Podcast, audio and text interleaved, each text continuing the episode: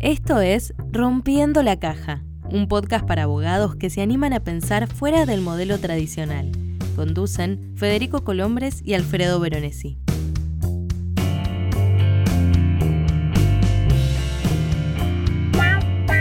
Hola, esto es Rompiendo la Caja. Mi nombre es Alfredo Veronesi y comparto la conducción de este podcast con Federico Colombres. Hola Fede, ¿cómo va eso? Querido amigo, ¿cómo estás? Yo muy contento de escucharte de vuelta. Del mismo modo, así que compartimos la alegría y las ganas de comenzar otro capítulo. Eh, ¿De qué vamos a hablar en este capítulo, Fede? Hoy más que ahora vamos a concretar, porque la, verdad que lo que venimos haciendo hace mucho hablando y dándole vueltas o pasando por el costado de, los millennials, ¿no? En algunos episodios hablamos de, los desafíos que, que, se presentan con esta generación, que por ahí es una generación que puede enseñarnos cosas, etc. Pero la verdad que no, no, hemos pasado un poco de teorizar o de hacer que alguien hable de ello, ¿no? Y así que me parecía una buena idea poder invitar a conversar con nosotros a, a una abogada que, que representa esa generación, ¿no? Así que ahí invité a, una amiga, a Lucía Barreto Asunzao, que es además una abogada uruguaya, lo cual eh, tengo un especial cariño por, por ese país.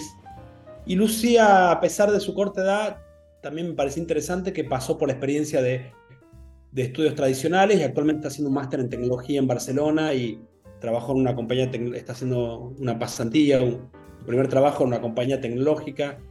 Eh, así que me parece interesante esta mezcla de cosas para, para tratar de charlar con ella y entender un poco de qué viene esto de, de los millennials, ¿no? Bueno, una pequeña corrección de lo que decías, no es representante, sino que, digamos que va a contar su experiencia, no, no se endilga eh, representar a nadie, sino que va a contar su experiencia de millennial. Digo, lo cerramos con eso. Eh, la verdad es que eh, teníamos muchas ganas de escuchar de ese lado y posiblemente hagamos algún otro, así que si hay algún millennial ahí escuchando y se quiere postular, lo, lo, lo, lo esperamos. Eh, ¿Te parece que comencemos con la escucha? Por supuesto, amigo. Ya mismo. Rompiendo la caja.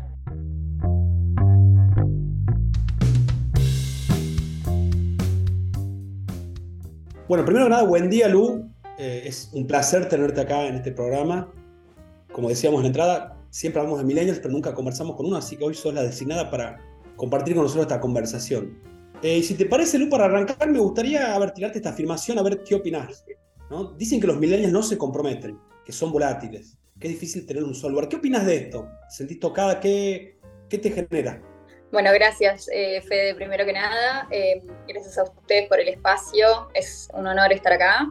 Eh, creo que esa frase a mí me remite al menos a, a, una frase un poco feliz, que varias veces creo que todos la hemos escuchado, que dice algo así como que eh, los jóvenes de hoy no son como los de antes, ¿no? O esa frase que la verdad es que por suerte creo que cada vez la escucho menos, eh, o al menos es mi, mi visión personal, pero eh, creo que sí, que nuestra generación millennial es un poco una generación bastante controvertida o criticada a veces por querer un poco romper la caja o salir de la caja eh, o seguir otro camino que capaz que no era el tradicional o el marcado por nuestros abuelos o padres y eso, bueno, genera rispideces a veces. Eh, sin embargo, por otro lado, sí creo que somos eh, la generación que más se ha comprometido con eh, causas sociales, causas medioambientales, eh, causas eh, de impacto eh, en nuestra sociedad, al mismo tiempo que somos una generación que nos cuestionamos, que trabajamos en eh, nuestro proyecto personal, en nuestra salud emocional, que hablamos al respecto, que nos volcamos al psicoanálisis como ayuda y como herramienta. Entonces, creo que hay una responsabilidad afectiva de nuestra generación que nos hace ser mucho más eh, bajados a tierra, si se quiere, de lo que, de lo que a veces nos, nos ven otras personas.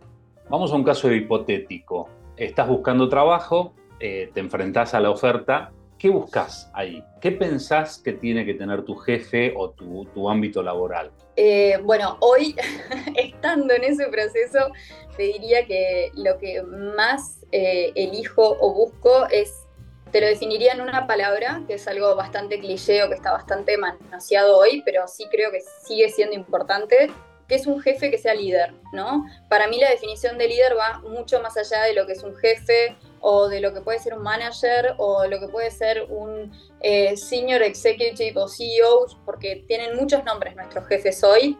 Eh, y no importa el cargo que ocupen, yo busco en lo personal que mi jefe sea un poco ese líder que actúe de mentor, que eh, tenga la capacidad de nutrirme, de enseñarme, de querer formar parte de, a mí y al resto del equipo, de que formamos parte de una unidad, de que trabajemos por algo que es mucho más grande que la labor diaria o cotidiana. Eh, y creo que ahí está el diferencial, cuando tu jefe tiene la capacidad de transmitirte su conocimiento, de quererte hacer parte de eso que es algo mucho más grande, te da un sentido de pertenencia y eh, que al mismo tiempo sea ese mentor en la profesión que es tan importante también, ¿no? Tal cual, que te dé un propósito, que te dé... Está bueno eso que, que, decís, ¿no? Más allá de... Exacto, que esté, hoy te diría que, que esté alineado con, con, el propósito o con los objetivos personales. Lo que pasa que puedes tener un manager o un jefe que piense muy diferente de ti, pero que tenga esa capacidad de eh, realizar tus virtudes o talentos. Y eso es algo bastante eh, poco común, diría. Y ahora, Lu, este, volviendo un poquito a lo que te decía al principio, ¿no? De, dicen que son volátiles, que no se comprometen. Ahora te, doy, un espacio para que me, me contraargumentes. ¿Qué, qué, crees que puede ofrecer tu generación en el entorno laboral? Digamos, ya sabes lo que nuestra generación eh, ¿no? puede dar, compromiso, por el respeto de horarios. ¿Qué, es lo que vos sentís que los millennials pueden dar a un entorno laboral que no exista ahora o, para complementar a, a las generaciones más grandes? Bueno, eh, desde dos ámbitos te diría, desde el ámbito personal o emocional, que somos un claro ejemplo de, eh, ustedes lo han mencionado en, otros, en otros encuentros y es muy importante, que nuestra generación busca eh, experiencias, que nuestro éxito se vuelca tal vez no solo en, conseguir ese objetivo de dinero, tal vez, pero que ese objetivo de dinero se vuelque en experiencias, en viajes, hablaba Fede en otros, en otros encuentros, Em, entonces, por ese lado, creo que a nivel personal, a un equipo tenemos para ofrecer em, ese ejemplo, ¿no? De, que no vivimos para trabajar, sino que nuestro trabajo es simplemente una herramienta más para vivir la vida que queremos vivir o llevar la vida que queremos llevar. Em, por eso es también nuestra búsqueda de hacer algo que, como valoramos nuestro tiempo y nuestras experiencias, que ese algo sea gratificante, ¿no? Em, somos también una generación muy cargada en ese sentido porque tenemos que ser al mismo tiempo em, consistentes y coherentes con el medio ambiente, con lo que pensamos socialmente, con cómo actuamos, con cómo trabajamos y estar trabajando en una empresa que se alinee con todo esto a veces también puede ser pesado o, difícil de encontrar ese propósito. Em, pero bueno, personalmente invito a que a que todas las experiencias laborales, positivas o negativas, eh, al final son experiencias de aprendizaje y, creo que hay que estar también abiertos a que por ahí eh, el mundo corporativo, que a veces es tan mal visto por nuestra generación, que no, porque perseguimos el dinero, eh, se puede ir. Pero mm, con respecto a, la pregunta, o volviendo a tu pregunta, creo que, que sí, que a nivel personal podemos ofrecer todo eso, ¿no? Todo nuestro trabajo eh, personal, esa búsqueda real y consciente de, alinear nuestro propósito, de, poder priorizar realmente eh, el trabajo y qué lugar ocupa. Y eh, a nivel laboral te diría que es clara la, búsqueda de una innovación y dinamismo.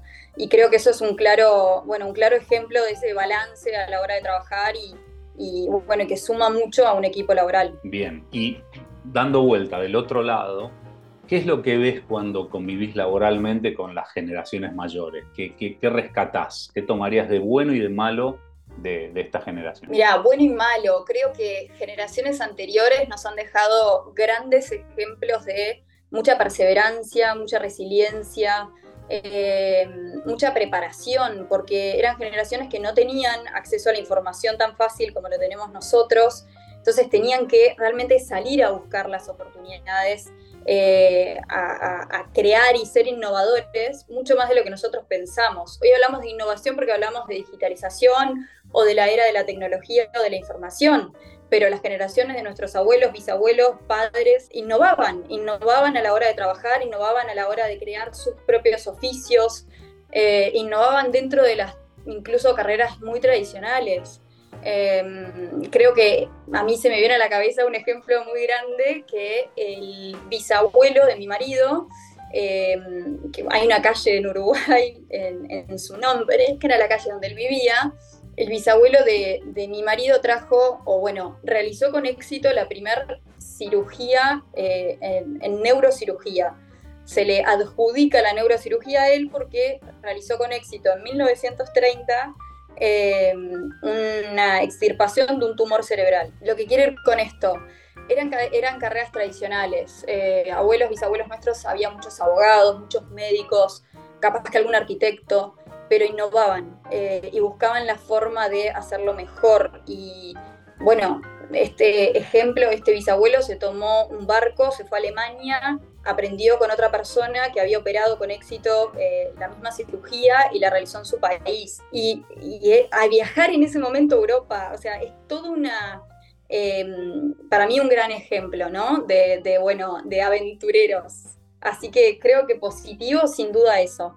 Y, y negativo o malo, te diría que, bueno, que también cargaron con mucha responsabilidad al trabajo, ¿no? Que el trabajo tenía que ser el centro de eh, todo y que si no estaba el trabajo seguro se perdía el foco. Eso trajo que ante crisis económicas la gente no por ahí no encontraba el propósito de vivir o de seguir. Eh, ante la pérdida de trabajo, era como un lugar demasiado grande, creo, que, que, bueno, que hoy por suerte estamos trabajando para, no sé si alinear las prioridades, pero, pero sí darle lugar a, cada cosa, ¿no? Bien, lugar te lleva un poquito al laburo, ¿sí? Vos que, vos que estuviste, como estudiante, estuviste, trabajaste en, estudios tradicionales y ahora estás en Barcelona estudiando tecnología, estás en, otro lugar, ¿no? ¿Qué opinas de, del mundo de la oferta laboral para alguien que recién termina la carrera, digamos, ¿no? Eh, la oferta tradicional, digamos, el camino común que siempre se elegía cuando se, uno terminaba la carrera, ¿sí? y respecto a tu generación. Eh, ¿Cómo es su oferta? ¿Cómo la ven? ¿Y qué tendría que cambiar también, no? Eh, ¿Qué tiene que hacer un estudio, una empresa, departamentos legales para, para, para poder recibir, para, para, poder ser tentador, si se quiere la palabra, ¿no? Para, para, alguien de tu generación. Bueno, creo que en ese tema se ha entrevistado gente que ha eh, brindado respuestas mucho más completas o con estudios incluso sociológicos más entendidos del tema pero mi, corta, humilde visión es que eh, más allá de atraer a los jóvenes, sí creo que em, la generación millennial va un poco en desventaja en algún punto, que seguimos, por un lado, nuestra carrera, al menos en Argentina y en Uruguay, eh, la carrera de abogacía sigue siendo muy tradicional. Prácticamente los programas de estudio no han cambiado desde, desde que, bueno, desde que se graduaron personas que hoy tienen 60 años a los que se están graduando hoy con 20, 25. Eh, y eso creo que es un debe, ¿no? Eh, no porque la base de derecho esté mal, yo soy una defensora que hay que, que la carrera te prepara, te da herramientas, te da las bases, eh, y eso está muy bien, tiene que seguir siendo así, pero creo que hoy la desventaja principal es que nos faltan herramientas para el mundo laboral porque por un lado los despachos siguen siendo muy tradicionales en su estructura, pero cada vez tenemos más exigencias para entrar en el mercado laboral. ¿Por qué? Porque antes vos eras el mejor de la clase y capaz que tenías asegurado un trabajo en la principal, de las principales firmas de, de tu ciudad o el lugar donde vivieras. Hoy eso no es tan así, eh, los jóvenes en los despachos implica que nos dediquen tiempo a capacitarnos, tiempo a entrenarnos, no todos están dispuestos a abrir esta ventana, a dar esta, esta primera experiencia laboral. Y por otro lado, cuando empezás a buscar empleo, e, esperan que tengas cierto conocimiento que va mucho más allá del derecho, ¿no? Porque eso te hace destacarte entre tus compañeros o porque esperan que, bueno, tengas 25 años, pero 8 de experiencia, ¿no? Que tanto nos reímos de eso a veces eh, de las propuestas de LinkedIn. Eh, que es, imposible, físicamente imposible. Pero, pero bueno, corremos un poco con esa desventaja que creo que se tendría que rearticular o mejorar, tanto a nivel de los despachos, que eh, den lugar a la innovación y por ende den lugar a las nuevas generaciones, y que eso vaya acompañado con un cambio estructural en las carreras que implementen nuevas herramientas, que nos capaciten para eh, la digitalización, la automatización. Incluso hablabas en otros, en otros encuentros del marketing jurídico. Em, hay una inmensidad de ramas y de, y de expertise que podemos eh, involucrarnos y cuando estudias la carrera parece ser como que solo hay una forma de ejercer el derecho. Y creo que ahí está el error, que nos muestran un camino y cuando no encajas en ese camino o no, o no tenés las herramientas para ese camino, porque pensás diferente, actúas diferente o incluso no sos feliz en ese camino, eh, te replanteás si tu carrera fue lo correcto, si no, y, creo que no, que la carrera es lo correcto, que está buenísima, que, que es una gran profesión pero que nos falta eso, sumar eh, herramientas para el mundo actual. Déjame entrar a un tema que me parece como clave en todo esto y posiblemente sea un nexo, eh, que es la tecnología. Vos sos nativa digital, pero así todo las cosas te fueron cambiando. Me imagino que ahora recibir inteligencia artificial y todo esto nuevo también te pone a vos en, dentro del desafío. Viste que hay como dos corrientes, los que creen que se termina el mundo con esto o no pasa nada. Y sigue. No sé si tenés que estar de un lado, pero contanos un poco, a ver cómo, cómo es tu experiencia respecto a la tecnología. Bueno, por mi parte, me da, mucha gracia eso porque es, el fin del mundo, ¿no? Como cuando se hicieron películas, no sé en qué año, que se venía el fin del mundo. Bueno, eh, creo que no por mi parte te diría que sería incoherente decirte que, la tecnología nos va a suplantar porque estoy haciendo un máster en, Derecho y Tecnología o Legal Tech. Así que sí, soy una defensora de la tecnología, pero eh, también soy eh, una persona que está incursionando en eso. Aunque, aunque esté haciendo un máster, no soy experta en el tema eh, y creo que pocos son los que podrían decir que lo son. ¿Por qué? Porque lo que aprendemos hoy, mañana ya cambia. Y mm, creo que lo más importante de la tecnología es entender primero que la tecnología es algo que ya está hace mucho tiempo entre nosotros. Eh, hubo un auge de Bitcoin y se hablaba de Bitcoin, pero la tecnología ya existía desde mucho antes. Eh, ahora estamos todos con ChatGPT y la inteligencia artificial aplicada. Eh, creo que es una herramienta fantástica y que también va a ser muy criticada, como toda la tecnología que se ha eh, ensamblado o metido dentro de, nuestra sociedad, ¿no? Em, yo soy de las que defiendo que la tecnología, eh, la información que nos permite y, las herramientas que nos brindan eh, van coherentes no solo con el estilo de vida que queremos llevar, de poder dar más tiempo a lo que verdaderamente consideramos prioritario, porque la tecnología es una herramienta de automatización, digitalización, aceleración de procesos, entonces dedicamos menos tiempo a aquello que podemos automatizar y por ende podemos dedicar más tiempo a lo que está bueno dedicarle. Y por otro lado, que, es esa herramienta que está hoy en todo y para todo, y que mm, el ser humano la tiene dos caminos, o ser reticente a eso y decir esto no es para mí, o usarla de nuevo en favor de uno mismo, en, ser un mejor profesional, en dedicarle menos tiempo tal vez a estar fuera de casa y más tiempo a, em, lo que verdaderamente nos importa, ser más eficientes. Eh, podemos hacer nuestro trabajo en menor tiempo y por eso nosotros hablamos de trabajar por objetivos o, de em, completar las tareas eh, de forma automática, porque porque yo al menos defiendo eso, que la tecnología es una herramienta que nos complementa, no nos va a suplantar.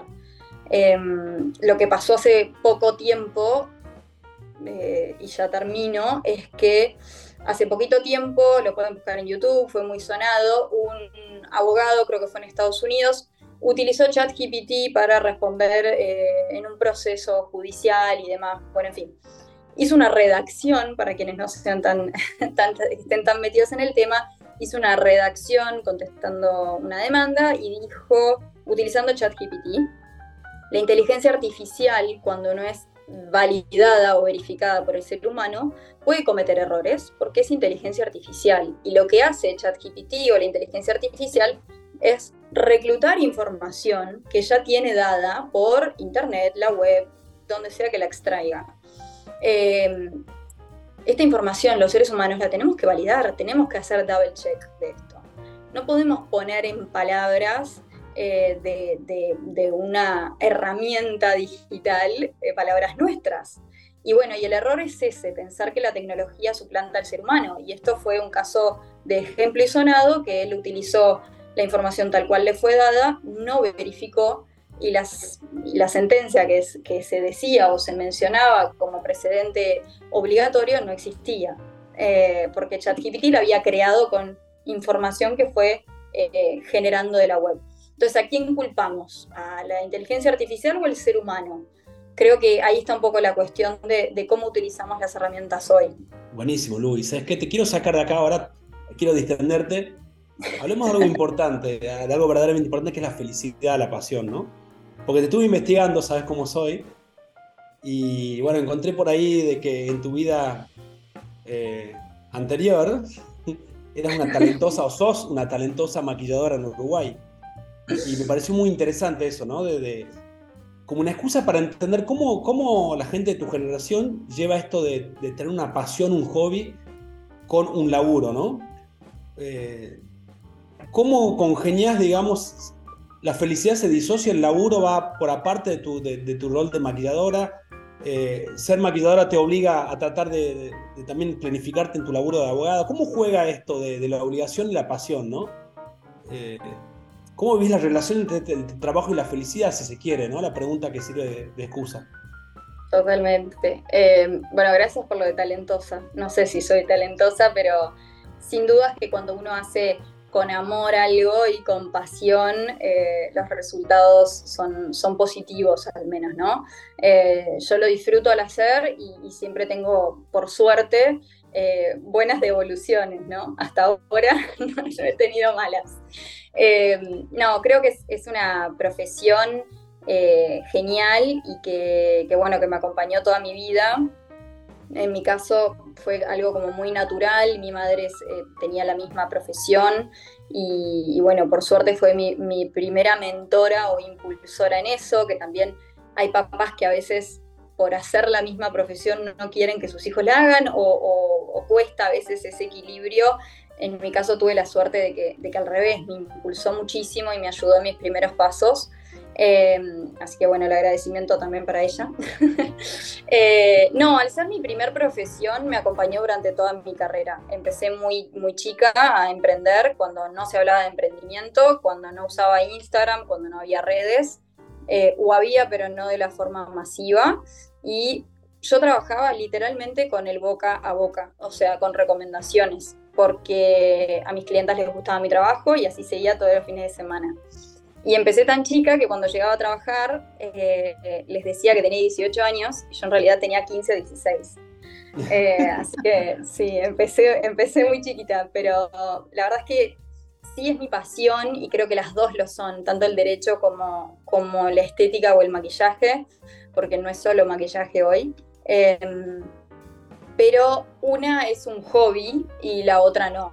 Eh, creo que la abogacía nunca fue mi hobby, sí fue mi profesión y mi pasión eh, y mi búsqueda por querer, bueno, eh, hacer un cambio sin ser superwoman, pero creía en hacerlo mejor para los demás y en, bueno, obviamente el concepto de justicia, ¿no? Que todos perseguimos y qué es ese concepto de justicia, pero creo que después trabajando, yo trabajo en el ámbito corporativo y comercial, o sea, tampoco es que eh, estoy muy, muy vinculada a nivel social con, con el derecho, eh, sí creo que podemos ayudar desde cualquiera sea nuestra profesión. Pero bueno, en mi caso, mi búsqueda de, por qué hacer la abogacía era esa. Me apasionaba y creía que, que podía hacerlo mejor para otros. Y en el maquillaje pasa un poco lo mismo. Eh, es una pasión donde podés explorar tu parte artística y creativa, que, bueno, también en el derecho uno tiene que ser creativo para encontrar la mejor solución al problema o al caso que nos traiga nuestro cliente. Y em, por otro lado también es eso que, que al ser tu hobby a mí me distiende. Siempre bromeo con lo mismo, si lo pudiera hacer gratis lo haría. Eh, y creo que ahí está la definición de cuando hacemos algo que, realmente nos gusta, nos gusta mucho y nos apasiona. Te, apuro un poco más, Lu, para cerrar. Le exigís, eh, nuestra generación está disociada, uno tiene un hobby y le exige una cosa al hobby y otra cosa al trabajo. ¿Ustedes esa, pasión, esa devolución que le da un hobby a una actividad que le genera pasión, ¿le exigen a las profesiones lo mismo o toleran disociar esas? Eh, no sé si puedo hablar por todos. Eh, creo que hay una parte que le exigimos, sí, que lo dije un poco entre líneas hoy, que es hacer eso que nos apasiona, ¿no? Eh, muchas veces nos cuesta mantenernos en un trabajo o a veces la gente cree que somos volátiles por cambiar de trabajo mucho más que otras generaciones anteriores. Y es por eso, porque apostamos a un lugar y capaz que descubrimos que no está tan alineado con lo que buscábamos o queríamos y, no nos quedamos por el dinero o no nos quedamos por, y tal vez sí nos quedamos en un trabajo por un buen, buen líder o un mentor o por la capacidad de aprender algo nuevo. Entonces creo que sí, en ese sentido le exigimos que, que nos enseñe, que nos motive, que nos, que nos apasione, ¿no? Eh, y en mi caso no, le exijo tanto porque al tener mi otra profesión creo que, bueno, que me complemento y puedo irme a la parte artística en mi, en mi otra labor. Y déjame sumar una pequeña más. Eh, ¿Hay una búsqueda de juntar hobby y trabajo o la búsqueda es por tenerlos bien separados y que no se toquen? ¿En mi caso o en, general? en tu caso. Eh, en mi caso, hoy sí es algo que me encuentro sinceramente buscándolo, que es eh, cómo digitalizar o transformar un poco mi profesión de maquilladora. Porque mm, trabajando acá en España, estaba trabajando, por ejemplo, para una startup que es volcada eh, en tecnología, volcada al derecho. una plataforma, en fin. Y en mi profesión de maquilladora siempre uno pone su cuerpo, su tiempo, su energía, pero exige que estés vos presencialmente. Y hoy estoy, bueno, en esa búsqueda de, conectarme también con mis clientas que quedaron en Uruguay, yo estoy actualmente viviendo en España eh, y creo que por eso la digitalización me va, me va a ayudar. Rompiendo la caja.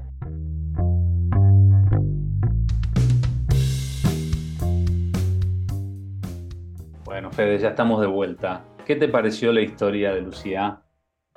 No, me, me parece muy claro lo que ella cuenta, muy honesto, muy, este, muy gráfico de, cómo es esta generación, ¿no? Y sabes que mientras ella hablaba, Alfred, yo recordaba lo que, un poco lo que veníamos diciendo en otros episodios de que es una generación que por primera vez podría enseñarnos cosas que eh, siempre los jóvenes hay que enseñarles, ¿no? Porque ¿qué se enseñaba? Derecho. Eh, y siempre el joven era hasta que se lo formaba, y etcétera. Pero hoy esta generación trae conocimientos que nosotros no tenemos, como el manejo de la tecnología y todo eso, ¿no? Eso es lo que siempre veníamos pensando y diciendo. Y mientras hablaba Lucía, pensaba que esto es un análisis superficial, ¿no? Porque al final de cuentas lo más importante que tienen ellos, lo dijo Lu, es que más allá de que, puedan enseñarte tecnología, te, te, pueden dar una lección, si se quiere, de vida, ¿no? Creo que ellos pueden interpelarnos a tratar de entender un poco sobre la vida, esta relación con el trabajo y la vida misma, sobre el propósito en el trabajo, a tratar de humanizar un poco nuestra idea del trabajo, ¿no? Entonces creo que en definitiva me quedo con, con esta charla y, con, y, me quedo un poco con la, con la oportunidad que nos dan los millennials, es, en dos palabras diría, ellos nos pueden ayudarnos a, a replantear el mundo, ¿no? Bueno, la verdad es que ya, ya, lo hemos hablado, esto es la primera vez en la historia que las generaciones jóvenes tienen para enseñar a los mayores, siempre fue al revés. Y yo recuerdo que la reacción de los mayores antes era el enojo y se enojaban y no entendían. Y hoy lo que tenemos es gente que ya empieza a entenderlos, que se empiezan a incorporar, que por lo menos desde que empezamos nosotros el, podcast vemos que hay una mixtura ya en, esto, no en todos los casos y, por supuesto que generalizar es malo. Pero me, parece muy bueno esto de ir viendo cómo, cómo nos vamos incorporando generaciones y generaciones para, para lograr objetivos comunes, ¿no? Por supuesto, y sabes que Alfred, además pienso mucho en que eh, la única, a ver, tenemos que encontrar esta, no tenemos opción, ¿no? Tenemos que aprender a interactuar entre generaciones, a, recrear los espacios laborales, a redefinir las empresas, y creo que lo que ellos traen, esto del propósito, eso puede ayudar, ¿no? Y tenemos que abrazar este desafío y encontrar la forma de integrarnos, ¿no? Así que esto y otras, otros invitados también creo que nos han, nos han colaborado para, para darnos un poco de tips, ¿no? De, cómo viene la mano. Así que yo por mí contentísimo.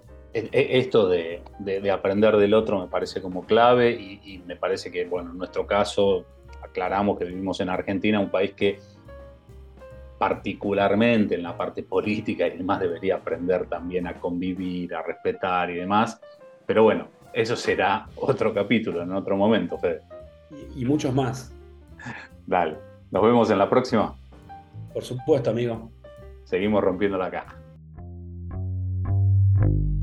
Escribinos a info.aunoabogados.com.ar.